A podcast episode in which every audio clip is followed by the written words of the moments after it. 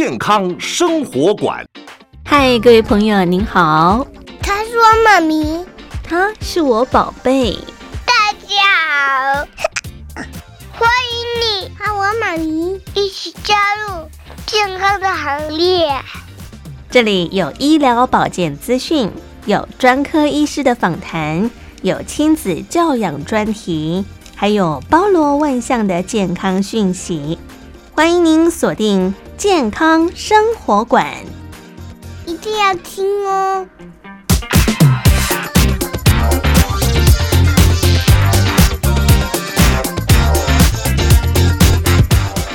欢迎各位亲爱的朋友收听我们今天的节目。我们今天在节目当中很开心为听众朋友邀请到的是三军总医院血液肿瘤科刘维农刘大夫，欢迎刘大夫，您好。哎，是尤小姐好，各位听众朋友大家好。是我们今天刘大夫要跟大家一块来关切的是早期发现，希望无限呢。我们要跟大家提到的是癌症筛检的部分呢。早年呢，可能大家会觉得说，哇，这个闻癌色变哈。可是呢，最近这些年啊，罹癌人口数呢，逐渐的在往上攀升啊，感觉好像离癌，大家嗯、呃，不会像早年那么样的惊呼了哈。因为可能人体当中或多或少都有存在一些癌细胞，只是这个癌细胞什么时候爆发，什么时候让它变成是一个影响到你生活、工作、生活呢，是危及到你生命安全一个很重要的一个因子啊。癌症到目前为止仍然是台湾十大死因之首啊！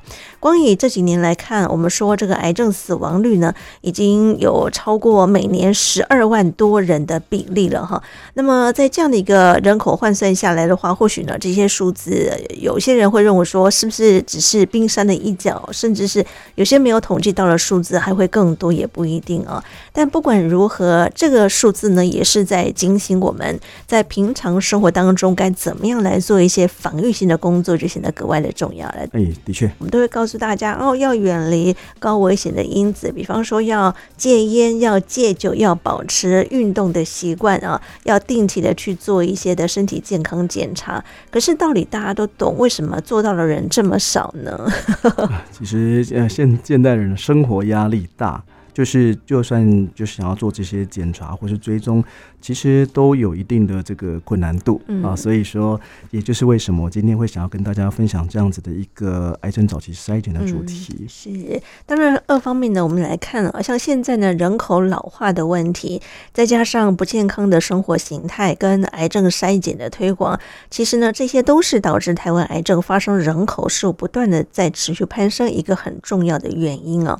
那当然为了要增增加民众的一个筛检的意愿呢，我们看到在卫生福利部呢，几年前就已经开始透过健康捐啊，扩大一些推广现行的。以前是四癌筛检了，但我们刚刚在上节目之前呢，我们的刘大夫呢也说，从今年的上半年，其实才刚刚啊执行没多久，又多增加一个癌别，就是肺癌的筛检了。所以现在加起来有五癌的筛检，哪五癌呢？哈，就是。大肠癌的筛检啊，乳癌的筛检，口腔癌、子宫颈癌，跟我们又增加了一个叫做肺癌的免费筛检，对不对？是的。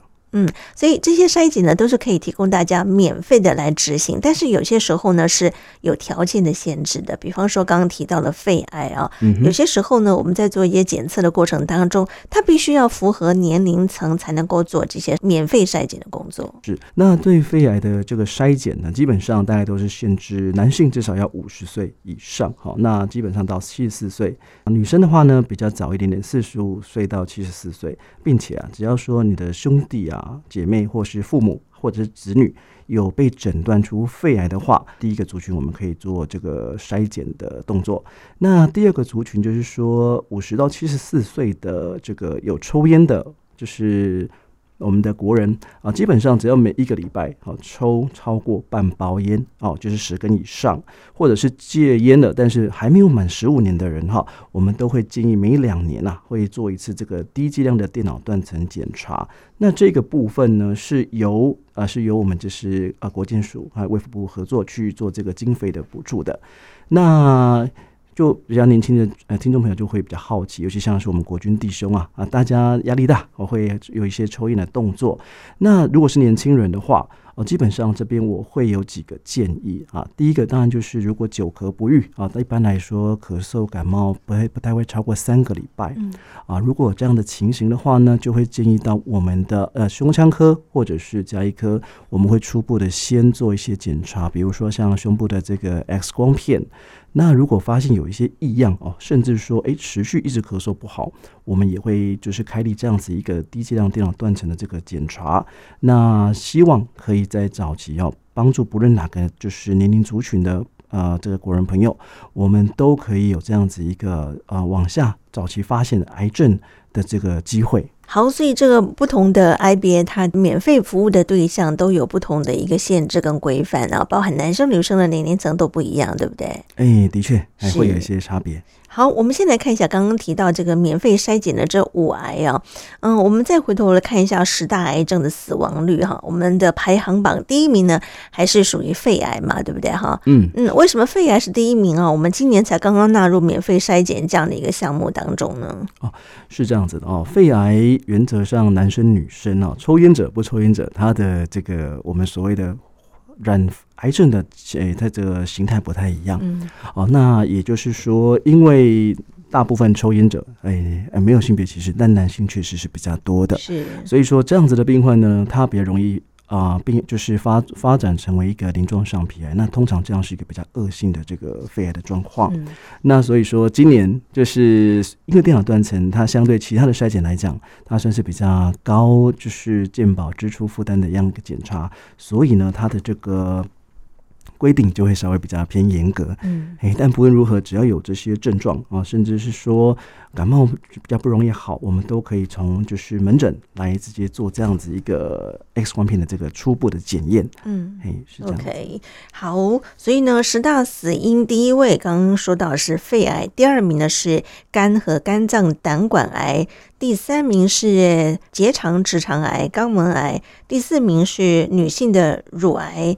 第五名口腔癌，第六名男性的社会腺癌，第七名胃癌，第八名胰脏癌。第九名食道癌，第十名就是卵巢癌。哈，好，这十大癌症当中的排行榜，当然每一年可能或多或少都会有一些些的前后次序的挪移啊。当然，人数最多的还是高居不下来，就是我们的肺癌啊。这个部分的话呢，可能要麻烦大家特别特别留心跟注意啊。好，我们先来看一下刚刚所提到的肺癌，是不是？我们首先从肺癌先跟大家谈起啊。其实我们在做一个检测的过程当中呢，刚刚有提到了不同的年龄。层哈，它的这个免费筛检的规范都不一样啊。那我们的肺癌，它的免费筛检的对象，男性是五十到七十四岁，女性是四十五到七十四岁。而且如果说有家族遗传史的话，它的规范又不一样了。啊，呃，年龄层的部分，就像呃主持人说的一样哈，是这两个年龄层没错，但是它同时要就是合并说，哎。父母、兄弟姐妹或子女，他要有要也要是肺癌，那这个部分才会建议常规去做这样一个低剂量的电脑断层。嗯，那我这边说明一下，什么叫做低剂量电脑断层？其实呢，它也就是不打显影剂，嗯，但是呢，它做起来它一样是一个电脑断层的辐射剂量，可能是五十张到一百张的这个 X 光片的剂量。是，也就是因为这样子的一个辐射暴露量，所以哦，所以我们不希望大家会平白无故接受到这样子的一个。嗯，辐射的这个检查，所以我们才会规定这么严格的一样一个数据这样子。嗯，刚您提到这个低剂量的电脑断层是每两年可以做一次嘛？哈，是的，是。所以呢，这个低剂量的电脑断层呢，其实在检查，相较于我们一般传统所看到这个胸部 X 光的检查，它的诊断率高，而且呢，它能够检查出我们的肺部当中比较小的一些结节哈，精密诊查看我们的肺部的肿瘤啦、毛玻璃等等，这些其实都是可以看得比较清楚的，是吗？哎，是。那跟传统的 X 光片比起来是这个样子啊。我们在做电脑断层这件事情的时候，好，它是一个重组的影像，也就是说，为什么我要切五十到一百张的 X 光片？嗯，因为它可以小至大概零点五公分。以上的一个病灶，我们就可以借由这样子一个综合连续性的呃 X 光片做重组，看这个电脑断层可以清楚的去看到说是不是呃有这些啊肺的结节或者是毛玻璃啊这样一个情况。那如果觉得啊呃我们的放射科医师判定诶恶性几率高的话，那甚至我们就会安排一个就是所谓的穿刺切片检查，嗯，甚至是会请我们的那个胸腔外科哦做所谓的一个蟹状切除去做病理切片的一个化验，这样是最精准的。那 X 光来讲，因为它就是单一张，它是平面的，没有立体的概念。是。那一般来讲，小于两公分以下的病灶便很难被发现啊，因为所有的影像重叠在一起的时候，有时候它可能是一些血管纹，有时候它可能是我们支气管的横截面哦。那是不是可以跟这个恶性的一个发现有办法去做清楚的比较？这个就会是一个问号哦。所以我们才会建议说。有抽烟的啊，就是只要一个礼拜超过半包，然后五十岁到七十四岁这样一个年龄层，不论男女啊，我们如果可以的话啊，都是建议两年来做一次这个。低剂量的电脑断层检查是，而且重点是免费可以提供大家做这样的一个检测的工作。哎、的确，免费很重要。真的，真的。所以我们刚刚提到这个低剂量的电脑断层，因为它能够相当早的去发现一些肺癌，有效的可以来降低肺癌的死亡率哦。所以麻烦刚刚我们的刘大夫一再的提醒大家，如果您有抽烟哈，即便你现在已经戒烟了，曾经抽过烟啊，也必须要去关注这样的一个问题啊，因为肺癌呢，它好发在有家族的病史哈，重度的抽烟的朋友，所以呢，建议肺癌家族史啊，不管是您五十到七十四岁啊这样的一个年龄层，有抽烟习惯，长期暴露在这个油烟环境底下，可能很多人我说我没有抽烟啊哈，可是呢，有很多家庭主妇啊，在厨房里面炒菜这些油烟呐哈，除了油烟之外呢，像现在很多的这个霾害的问题啊，PM 二点五啊这些，其实或多或少都会对我们肺部造成一定的影响嘛哈，对，所以我们再次的提醒。听众朋友们，符合卫生福利部的补助资格的民众啊，定期的接受我们的肺癌的筛检啊，因为呢，这些癌症呢，可能不知道什么时候它会在我们的体内变成是一个癌变的问题啊，所以及早发现、及早治疗，才能够避免后续呢花费更庞大的医疗支出啊，危害到您身体的这个健康的问题啊。所以这是有关于肺癌的检测的部分哦。嗯，好，提供大家做参考。那么再来，我们看到的是口腔癌。呃，是口腔癌的部分呢、啊，在我们国内所建议三十岁以上哈，那有嚼食槟榔或者是抽烟哦，抽烟习惯的民众。啊、呃，那或者是说，像原住民十八岁以上有嚼槟榔的这个习惯的，也是每两年做一次口腔黏膜的这个检查。嗯，那大家一定觉得很奇怪，诶，为什么口腔癌跟抽烟有一些关系呢？那、其实因为我们在抽烟的过程当中，这些各种有毒的化学物质，好，也都会经由我们的口腔，甚至是诶，它到肺部之前，我们经由这个鼻咽啊、口咽啊，或是下咽的地方，其实它们通通都是会对这些细胞造成一个。的慢性的伤害导致这个发炎，那有这些情况的话呢，其实就反复的发炎就是我们啊、呃、癌变的开始。嗯，嘿，因为它在发炎修复的过程当中，有时候它就会出现一些呃我们 DNA 啊，或是其他的这个染色体复制修复的一些变异。嗯，那这些癌细胞就很厉害了，它只要有不用太多，那你给它时间，持续刺激它，让它发炎，它久而久之就会有所谓癌变的一个情况。是。其实不是只有抽烟啊，像喝酒也是一样啊。喝酒其实我们大量的酒精刺激到我们的口腔黏膜。如果说因为我们的嚼槟榔，口腔黏膜其实已经造成很多很多的一些的伤口啊，哈，或者是说有发炎溃疡的问题啊，这些刺激物呢也会助长于我们的癌变的一个情况嘛，对不对？哎，是的确，酒精也会，而且酒精造成的除了我们刚刚讲的这个口腔癌以外，它有可能会造成食道的一些癌变的状况。是，哎，所以。这个其实都是相辅相成的。我们看到有一些口腔癌的朋友，哈，连带的对我们的这个食道啊，哈，咽喉的这些部位呢，都会连带的造成一些些的影响啊。所以，我们的口腔黏膜检查呢，是我们问诊哈，用目视或者触诊的方式就可以检测的出来了嘛，哈。一般来讲，哎，是的。对，我们的耳鼻喉科的医师呢，其实在一般透过呃这个简单的问诊、触诊啊、视觉的方式，大概就可以检测的出来。当然少不了会透过一些专业仪器的一些检测哦。我们会观察说，哎，是否有些癌前病变，或者是说一些病灶的问题啊？当然这个时候呢，我们的耳鼻喉科的医生呢，他也会看看，哎，这个病人他有没有肿胀的问题啦，摸摸看他有没有硬块，或者是说有一些变色、白斑、红斑，或者是溃疡、出血的这些异状啊，再进一步的去做一些的诊断哈，定期追踪啊。所以口腔癌好发的年龄约莫是二十五到四十四岁之间的男性居多了哈。嗯，是。尤其我们看到很多原住民朋友啊，你看，嗯，小小的年纪啊，很多孩子看到自己的爸爸妈妈抽烟喝酒嚼槟榔，哇，他也是一样学样哈，就是小小年纪就看他变成红唇族，就觉得哇，怎么得了的一件事情。而且女性啊，嚼槟榔的族群也不少哈。其实几次佑家也到原住民的部落去采访啊，就发现哇，很多女生她们也是每天拿着槟榔一直在嚼哎，所以这其实还蛮严重的一件事情。的确，说到这个，因为我刚好有有这个机会，我在去年一整年的时候，我在花莲我们的国军总院服务，是。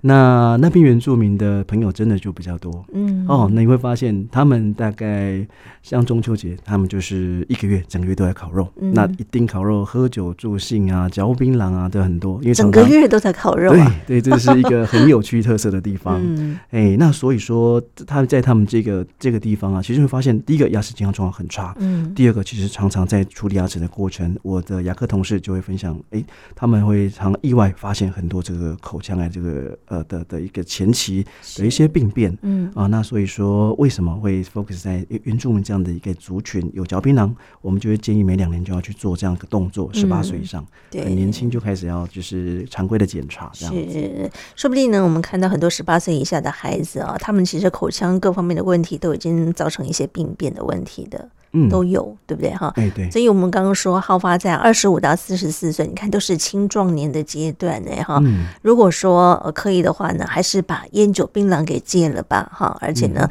要每两年去做一次口腔的免费检查。同时呢，我们也要提醒大家，就是这些。嗯，槟榔啊，因为它对我们的口腔黏膜造成的伤害是非常非常大的，再加上可能里头夹杂一些什么红花啦，哈，相关的一些的物质啊，对我们的口腔都会造成一定程度的危害的。那就口腔癌来说好了，它的发生率跟死亡率是不是最近这些年有攀高的趋势呢？呃，口腔癌的部分应该是说。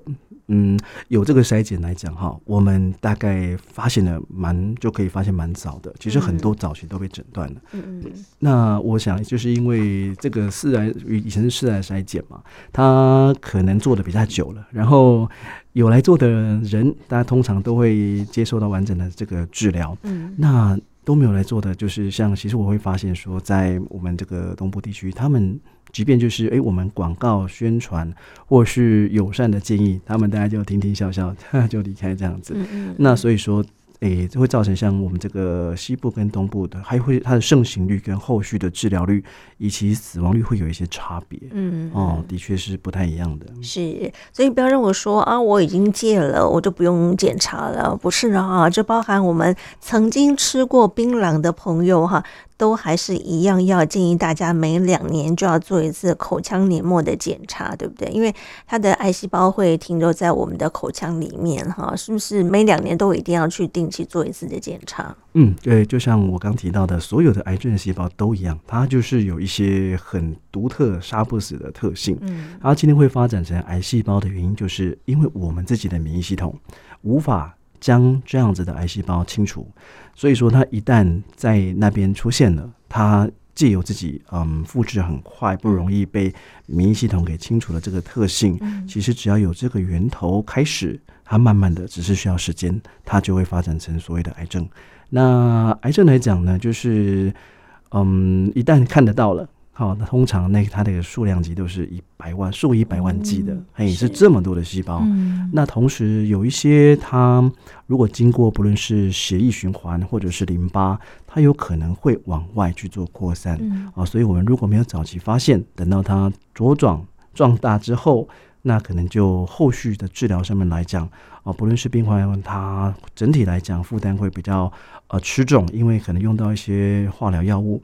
或者是说，等到诶、欸、必须要做这个大大手术合并重建的一个状况，嗯，我想这个都是非常辛苦的，所以我们才会一直去提倡这样子一个早期筛检的一个动作。没错，我觉得像现在很多的一些药物，虽然是说很多相关的医界不断的去做一些研发啊，但是很多药物啊，他们在抑制癌细胞的同时呢，呃，远低于这些呃身体癌细胞病变的这种复制的能力。啊，所以他们的繁殖能力这么强的状况底下的时候呢，真的就是要趁还没有癌变的时候呢，及早去做一些的治疗，或者是说防治的工作，才能够减少后续一旦已经形成一个比较严重的一个癌细胞的时候呢，再来去想要压制它，可能就会比较困难一些些了哈。嗯，对。Okay. 好，我们再来看到大肠癌，哇，大肠癌其实前些年呢，我们也可以看到离岸的人口数逐年的在往上攀升啊。不过最近这些年听说有下来一点点了，对吗？哎，是因为大家早期发现了。嗯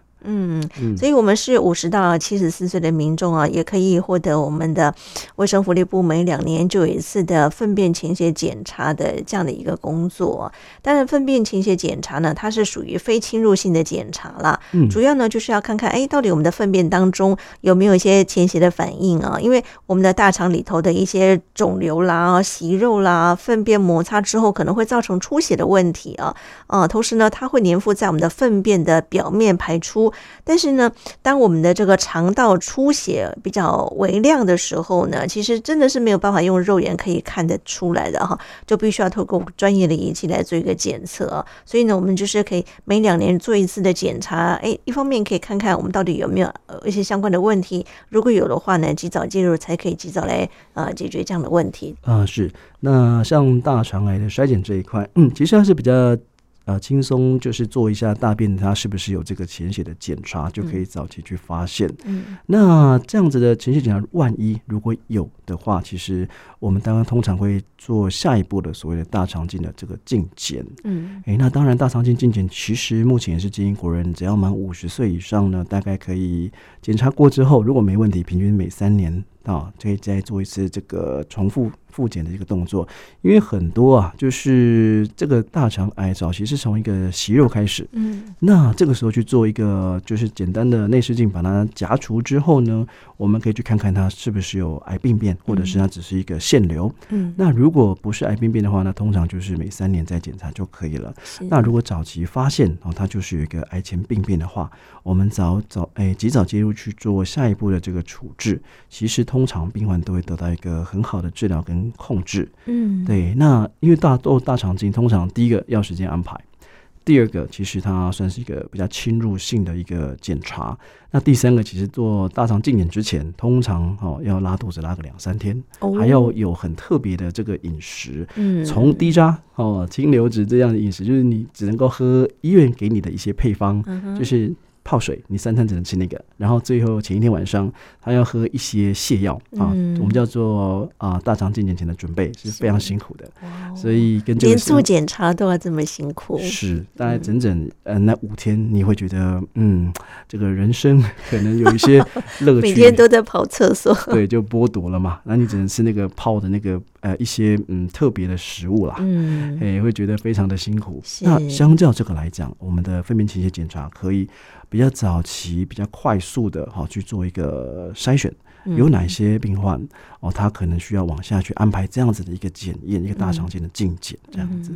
不过呢，我想如果说可以啊，这五天熬过去之后，大概就可以知道一些结果了。当然，希望是。正常没问题的哈，但如果说真的，一旦发现了医生给你宣判了什么样的一个资讯的时候呢，就要积极跟医生做一些的配合。可是说到这里啊，可能很多民众在上厕所的时候呢，难免就会发现，哎，我们在擦屁屁的时候会发现，哎，怎么会有出血的问题？这个时候大家是不是就开始担心说啊，怎么办？就是为什么我便便会有血的问题啊？可能这个时候还是得要去看看是什么样的原因所导致的嘛？对不对？啊、呃，是的。来，我这边再解释一下，其实粪便潜血哈，它大概一般是指粪便本身里面哈有就是带这个潜血的反应。嗯、那如果说只是我们在呃如厕完在擦屁股的时候有一些看到的一些鲜血，嗯，那通常会比较接近是呃外面这个消化道，就是有点偏我们肛门口附近的痔疮。它有时候呢过度的摩擦的确是会出血，尤其是您这次上厕所，如果呃粪便比较比较坚固。比较硬的话，比较硬的话，刚烈，对，也可能会出血。是，那因为啊，我们的大肠它其实从我们它是分成三诶、欸、三个部分，一路从我们的那个回盲瓣开始，它有升结肠、横结肠跟降结肠。嗯，那我们要看的是这一整段，其实只要有我们粪便经过这边有在出血的这个癌前病变的话，嗯，哦，我们的潜血反应验出来都会是一个阳性的状况。哦，嗯、那会有一些混淆的地带呢？呃，婚宴会有时候呢，嗯、呃，我们会比如说，我们、哎、我们吃猪血汤，我们吃猪血糕，嗯、或者是一些血类的制品。火龙果，嗯，火龙果只会变红，但是哎、欸，但是它验这个，我们现在都用免疫法，嗯、它好可以有效的帮我们排除说，哎、欸，这个东西，这个血。是不是人的血？嗯，人的血我们才要紧张。如果是其他外来物种，就是比如说像像我讲的猪血糕那些，这个就是免疫的前些反应是不会有反应的。嗯嗯，对，它可以有效的去帮我们做这个鉴别的动作。是是，像现在呢，秋天的季节啊，冬天也不远了，很多人很喜欢吃麻辣锅。麻辣锅里头就有一些鹅血、鸭血啊、猪血，嗯、是是，对对对，吃起来其实还蛮美味的哈。但是排出来的时候呢，就会让你吓一大跳，怎么回事？会有些。惊悚，因为大便会变真的蛮偏蛮黑色的。嗯，对。好，我们说五十岁以上的族群呢，是大肠癌的好发年龄啊，建议在五十岁左右呢，可以做一个粪便的潜血检查，同时呢，也可以每两年做一次的检测。当然，如果说您发现您有一等亲、有息肉、有罹患癌症的话呢，或者是您的生活习惯不良，检测年龄呢应该要下调十年哈，因为我们的定量的免疫法的。粪便的潜血检查呢，可能是有伪阴性的情形哦。建议呢，至少再安排个一次的自费大肠镜的检查，或者是全身的健康检查。我们大概就是可以很清楚的来判定到底有没有大肠癌的一些问题出现了哈。嗯，对，好像现在离病人口数大概占多少啊？大肠癌？大肠癌，哎、欸，其实族群男女性就会不太一样，但是其实这是一个蛮蛮好发的哦。这个大肠癌，我在至少在我们医院看起来都应该是在前三名。前三哦，对对对，因为其实这个就比较不是那么准确，因为每个医院它有特定的一些专攻的这个统计的方式都不一样啊。是嗯，OK，但的确好发。嘿，对，不过呢，我们刚刚说十大癌症死亡率呢，其实它也是占第三位了哈。嗯，对，OK，好，我们。再来看看我们的女性朋友们啊，哇，像现在的乳癌已经是高居女性癌症死亡的第一位了耶。哦，但是在十大排名当中还是属于第四位。是啊，呃，因为我们就是有男女性性别的这个好发啦，所以说多少把乳癌的部分稀释掉了。嗯，哦，那至于女性来讲啊，这个乳癌。呃，发生比率是蛮高的，不过由于现在的这个治疗的进步，其实疾病通常来讲会获得一个还不错的一个控制哦。但是因为我们要治病之前，我们一定要先发现。嗯，那如何发现呢？那通常我们就是会建议我们做这个所谓的乳房超音波、乳房摄影。是，那我们这个国健署给的大家就是这个乳房 X 光片的这个摄影。那很多会很多女性朋友会觉得说，哇，那个要去 胸部要夹着，压的扁扁的，不舒服。对，嗯、那至少在像在我的医院啊，我们做这样的一个检查，其实最近引进蛮新的这个仪器啦，忍耐三秒钟不舒服，而且那个不舒服的状况已经减少很多。多了，嗯，哦，所以都会建议说，如果符合年龄，像是正常来讲，四十五岁以上，啊，养到六十九岁，啊，我们可以常规，呃，每两年去做一个这样的一个检查。嗯、那万一就是如果有二等直性血型里面已经有人确诊，啊，有这个罹患乳癌的状况了，我们会把年龄往前前调五岁，哦，从四十岁开始就会建议每两年至少做一次乳房的这个 X 光的检查。那刚刚宥嘉主持人提到说，哎。哎，乳房超音波跟乳房 X 光摄影检查，哎，是不是有什么不一样？哎，的确有。哦，那一般我们在比较年轻的女性朋友来讲，因为乳房的这个乳腺组织它比较致密，嗯，哦，那透过 X 光片的检查，有些时候它的一些钙化点，钙化点就是早期癌前病变的一些表现，嗯，可能在 X 光片上面来呃看不是那么的清楚，嗯，哦，那。这个时候呢，通常我们只要怀疑或者是高度这病患有这样子一个病史，我们就会去安排去做一个乳房的超音波检测。嗯，哦，那超音波相对于这个 X 光的检验来讲，对这样子一个乳房疑似的这个病变，就会有蛮高的这个检验率啊，这个检验敏感度啊，所以这个通常我们在妇女保健中心的时候，我们除了安排这个定期的 X 光检测，万一我们发现有可能。有一些进一步的这个变化的话，我们会在家做所谓的这个乳房超音波的这个诶检查，去做一个区分啊。那如果说嗯。目的还是说，也可以早期去发现是不是有这样乳癌的一个前期的病变。嗯嗯，刚提到一个钙化点，跟我们可能很多的妇女朋友在做检测的过程当中呢，都会被医生告知一个讯息，就是你的乳房有纤维囊肿哈。这个纤维囊肿，可能很多民众听到纤维囊肿，提到囊肿这两个字，他就开始紧张害怕了哈。当然，或许医生会告知说，哎，这个是良性的，你只要观察就好了哈。但是这个囊肿的话，我们该怎么样呢？来解读它形成的原因，跟它后续会不会真的演变成一个癌变的问题啊？这个部分该怎么样去做一个解读呢？呃，所谓所谓的纤维囊肿啊，只要我们不用肿瘤这两个字，所以它就是一个比较偏良性的变化。嗯，所有纤维囊肿，它通常会是由于呃我们在呃受伤发炎康复的过程，最后一步就叫纤维化。哦，那纤维囊肿也有可能就是呃，因为这样子曾经任何的原因，不论是乳腺发炎，或者是说有一个稍微诶、外伤，就是外力导致我们的乳房组织有受伤，它在修复的过程当中，哦，正确的修复，它最后产生的结果就是会有一点纤维囊肿的状况。这个情形绝大多数是良性的啊、哦，那。换句话就是，诶、欸，那哪一些人有可能我们要持续密集的去追踪这个纤维囊肿的变化？嗯，就是我刚刚讲的，嗯、呃，你的直系血亲里面哈，你非常清楚的了解说，我的家族里面有人，而且不止一个人啊，那他就是确定有罹患乳癌的这个状况，嗯，那可能就要很密集的，就是追踪，那甚至需要往下再去做所谓的。那个乳房超音波以外啊，那甚至有一些乳房的核磁共振。嗯嗯。好，那这样子的病患呢，他在我们的妇女保健中心，通常它是一个 package。那我们也会。一步一步的在回诊的时候跟他做这个建议的动作。是是，通常被告知说有这个乳房纤维囊肿的时候呢，可能大到一定的公分数哈，医生会告诉你说啊，你是不是要做一个穿刺的检查哈，来看看哎，到底我们所吸取到的这个细胞有没有什么样的问题啊？经过相关的一些检测嘛，对不对哈？是。所以我们在穿刺的过程当中呢，我们大概是抽取一些的细胞液来做一个检测嘛哈。我们在抽取的过程当中。会不会让这个囊肿会有什么样的一些变化的一些影响呢？如果说这是一个单纯所所谓纤维囊肿，基本上也是一个算是一个正常的组织，它是一个良性的问题。那我们在对它做这个细针穿刺哦，采取里面的细胞检体的时候，那通常啦，就是比较大的这个风险性，就是说，哎，它可能会出血啊。但如果如果说它只是一般的纤维囊肿，我们去做这个切片检验，它也是在经过修复，它还会回来原来的这个。样子就是纤维囊肿，它一般不太会造成一些恶性的变化。嗯，但如果说这个情这个时候呢，其实它本来已经有一些诶恶性的变化了，我们去做这样这个细针穿刺的话呢，你可以早期发现哦，那这真的是一个有问题的状况。嗯，那我们可以再往下做下一步的这个检查跟治疗。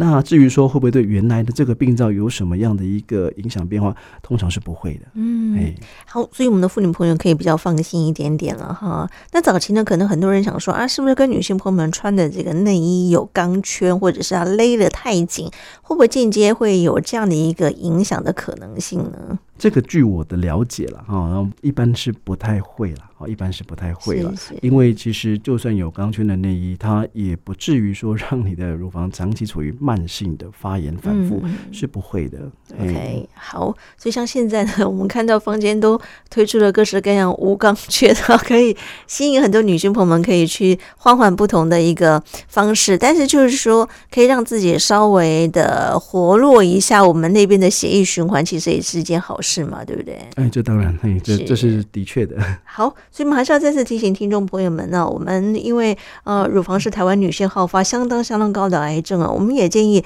四十岁以上可以利用乳癌筛检免费补助的机制呢，做一下我们的乳房摄影，或者是说啊、呃，乳房超音波的一个检测啊。可能很多女性朋友们，因为大家都拥有比较细致的一个乳房啊，我们在做检测的时候呢，可以透过这样的一个检测的方式呢，可以进一步了解有没有一些癌变的问题啊。所以，定期检测是很重要的。跟我们的女性同样有关系的就是子宫颈癌啊，子宫颈癌呢，补助对象是三十岁以上的女性，每三年可以做一次的传统的子宫颈抹片的检查。除了三十岁以上，其实以前呢、是建议每年都做，嗯、哎，但是其实也应该是。呃，做这样子一个动作，第一个它是需要内诊，所以有些女性朋友她会比较嗯稍微考虑考虑这样子。嗯、那所以说目前来讲，我们就是已经改成建议到三年至少做一次，是哎做一次。那现在的判别方法，我们传统的就是在膜片上面刷刷刷过去，我们这样子一个检验的检体。嗯，那有时候呢，不论正不正常，它看起来就是有一些发炎，因为我们在做裁剪动作的时候，它多少子宫颈就会有一些发炎啊。不过啊，不过就是对于恶性的细胞，我们这样子去看起来，应该还是蛮清楚明确的。嗯，那下一步就是，其实我们现在也蛮有，诶、欸，蛮蛮有一个呃医疗的发展。我们现在有所谓子宫颈癌的疫苗。嗯，一般来讲哈，我们在国人啊，或者是世界常见的流行病，就是所谓的 HPV 十六跟十八型哦。所以 HPV 就是人类的这个类乳突这个病毒。嗯嗯。哎，那如果有这个预算考量。的话，哎，就是没有这个问题的话，其实接种三剂来讲，哈，对我们这个预防的效果，哦，这个子宫颈癌预防效果是蛮好的，嗯嗯，哦，蛮好的。是。那对，如果说没有这样子一个措施的话，其实我们在平均每三年去做一次这个子宫颈抹片的一个。呃，初步的筛检也是有很大几率的这个帮忙。嗯，那就像其实我就遭遇，嗯，身边的亲人啊，就很多就是哎，检验出早期的，它是一个原位癌，它是零期的，那甚至他也不用动什么大手术，他是做这个子宫颈的这个呃锥状切除。那切除之后，那其实也就没什么大问题。嗯，哎，那是一个早期发现、早期治疗的概念哦。是是，刚刚您提到的这个 HPV 的疫苗啊，可能很多人认为说，哎，这个是。女性专有的吗？事实上不然哈，我们真的是建议大家，除了女性可以施打之外呢，男性也要去施打一下下 大家会有一个迷思，认为说，哎，子宫颈癌是女性的问题，我男生干嘛去施打呢？啊，这个呃，在男性保护的不一样哈。这个 HPV 的十六跟十八型，在女性常见的是子宫颈癌，在男生来讲，有蛮大一个族群，它会导致就是头颈癌。嗯哼，啊，就是我们刚刚讲的这个口腔黏膜。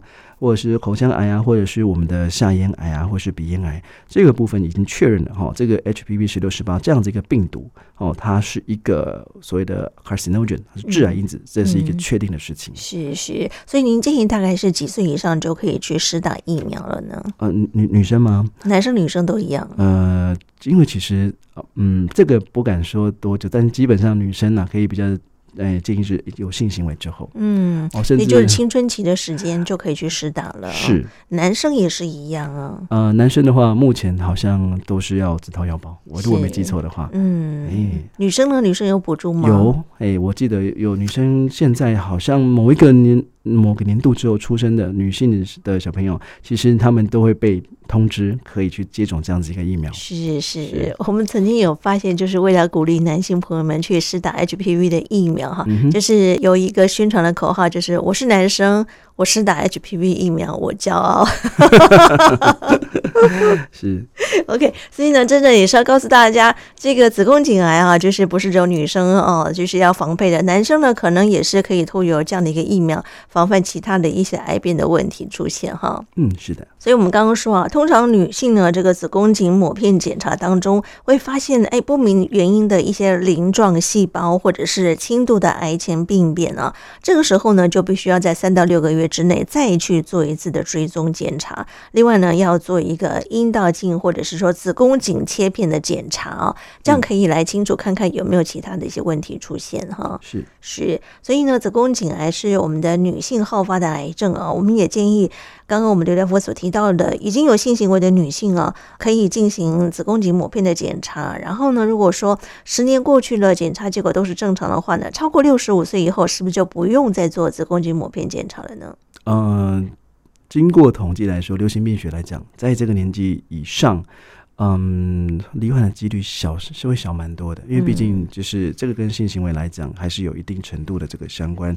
因为其实诶、欸，有些病毒可能是男生这边带过来，做成这个传染的这个动作。嗯，哎。好，所以即便是六十五岁以上，您还是有性行为的话呢，还是得要持续追踪检查，是吗？呃，可以这么解读。OK，是好啦，千万不要认为说年纪大就可以不用检查哈，一样啊。如果说您持续还是有这个性行为的话呢，还是得要定期去做一个追踪检查，是很重要的一件事情哦。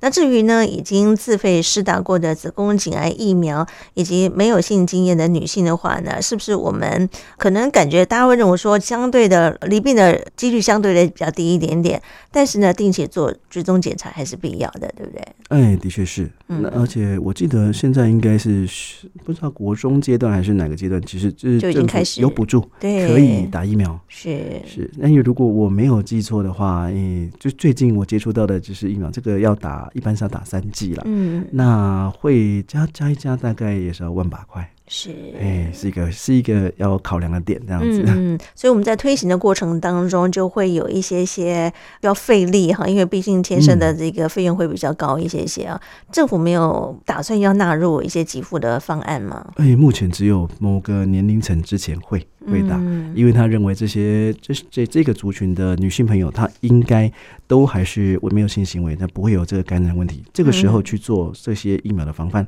效果是最好的，是，哎，所以因为其实毕竟就是啊、呃，经费的问题呢，我们还是会把这个花在刀口上。嗯嗯，没错。好，所以我们说这个啊、呃，目前呢，政府有提供的免费筛检呢，有大肠癌、肺癌、乳癌、子宫颈癌。肝癌跟口腔癌这几个癌别啊，当然，如果说您是属于这个几个癌别之外的话呢，一样的有任何问题，我们还是建议大家可以早期发现，早期去做一些的治疗的工作，才不会因为您没有及时去呃证实这样的问题，而导致后续更严重的状况出现了哈。嗯，好，那我们在做筛检的过程当中，其实每一个医院或者是每一个不同的癌别，它检查的一个方式流程都不太一样哈，但是啊。民众呢，就是会想说，哎，那到底我应该怎么样去做一些的选择性的工作呢？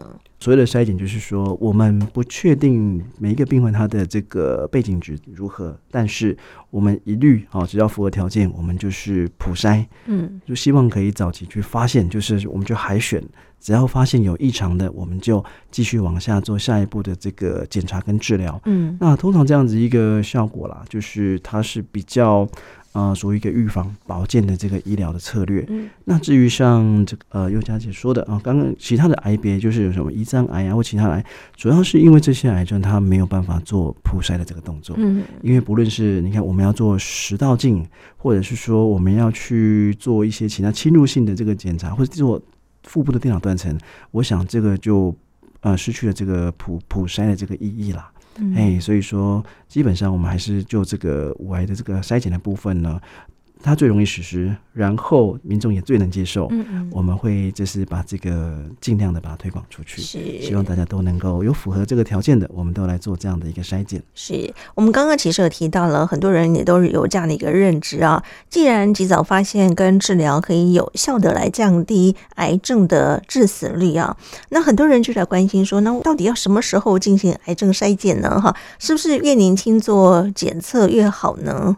原则上啊，如果说有一些听众朋友，他非常的就是因为他有家族史，或是他觉得他的这个生活作息形态不同，或者是他非常的担心自己的健康状况，其实我们都有一些在医院呢、啊，他都有一些呃包装好的配套措施去做一些所谓的筛检。嗯，但这个就可能就是跳脱我们所谓这个癌症筛检，就是政府补助的这一块。嗯，嘿，那就是另外一个议题。那说什么时候开始？其实呃没有一个特定的年纪，只要你很担心。你的健康，或者是你希望及早去发现这些事情，那我们在就是我们的健检服务中心，它都会提供你就是相关的这个帮助。嗯嗯，好，所以我们知道这个癌症呢是慢性累积而成的一种疾病哦。如果说太晚才开始检查的话呢，等到你的肿瘤已经发展到过大，可能就来不及治疗了哈。所以啊、呃，有些医生他们会建议说，是不是可以在三十到五十五岁这个时间点进行筛检的工作，尤其呢是如果说有家族遗传史的话呢，可以是您家族的遗传的状况跟每个癌别不一样哈，不同的年龄啊，我们可以再往前推个十年哈，提早来做个检测啊，这些其实都是可以的，或者是你也可以跟你的主治医师来做一个讨论，到底什么时候介入是最恰当的。对。OK，好，虽然说呢，这个十大癌症死亡率啊相当的惊人，但是呢，其实癌症如果说能够早期发现的话呢，大多数目前的这个疗愈状况都还蛮好的，也是拜科技之赐啊。治疗的疗愈呢，其实相当的高，只是呢，早期多半呢没有症状，或者是说它。不明显了，很容易就会让人忽略掉它的存在。等到你身体开始发出一些警讯了哈，那个时候其实已经晚了哈。所以呢，我们在这里呢，还是要提醒听众朋友们，可以及早进行筛检的工作，就可以早期发现癌症或者是说癌前病变的问题，可以及早来阻断我们的这些变异性的细胞发展成为癌症，增加患者的存活率啊。那最后呢，我们的刘大夫要不要再跟大家做进一步的补充跟叮咛的部分？其实肿瘤科医师一般来讲。讲哈，我们是在接手在癌症确定之后，好去做这样的一个治疗。嗯、那其实以我们在看，因为一旦发生癌症这个比较严重的时候，级别通常可能就不是第一期、第零期啊，就是二三四甚至四四期转移的。那这个时候，其实我们即便哈，我们科技给我们再多的这个。呃，手段除了传统的化疗以外，我们也有所谓的标靶药物，嗯、我们有所谓的荷尔蒙治疗，甚至是免疫治疗。嗯，那其实呢，把这些所有的治疗综观起来去做啊、呃，这个分析统计，只是我们有很多武器可以用，但一旦级别到了二期以后，哦，二期以后，我们在五年的时候，这个看这个存活率啊，或者是说疾病无进展的这样子一个这个比率。其实都下降的蛮多的，嗯、那反而是其实我们透过筛检的动作，不论有没有不舒服，症状是不是明显，我们一旦筛出来了，只要是零期一起，我们去做一个良好的这个控制，其实就像我们自己做的这个乳癌跟肺癌然后，其实就就九成以上都可以得到这个就是五年存活率非常非常好的一个情形啊，嗯、哎，那跟这个后面发现的，我们去做很努力的，就是。呃，多线的治疗，其实对于复发或者是无疾病的这个存活率来讲，也都是非常，所以不是那么的呃理想了。所以如果可以的话，哈，就是如果可以的话，当然我们尽早就是透过我们呃附近啊周遭卫生所的咨询，或者是说像在我们的比较大的医院，它一定都设置有这样子一个无癌筛检的这个服务台。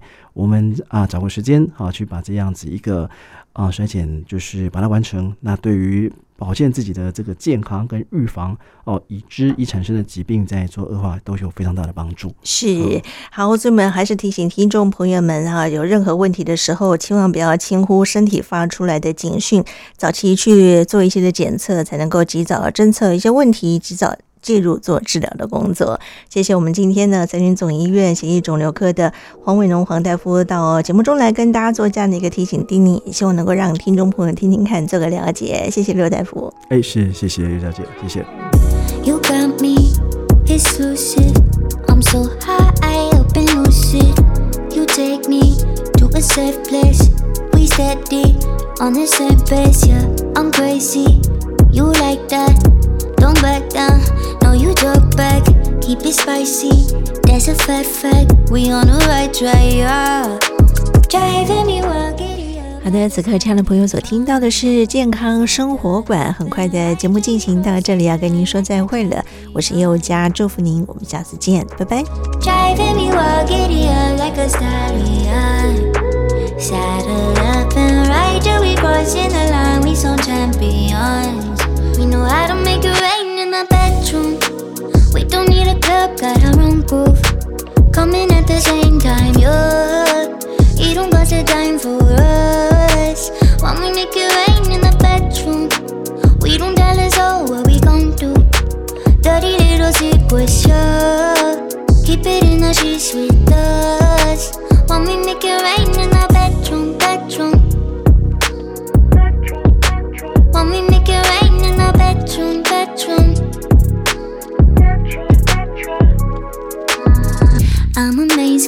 Don't get it twisted. There's a problem, we gonna fix it. This ain't the type of thing you lose. So let's keep on doing what we do. Mm. Driving me wild, giddy up like a stallion.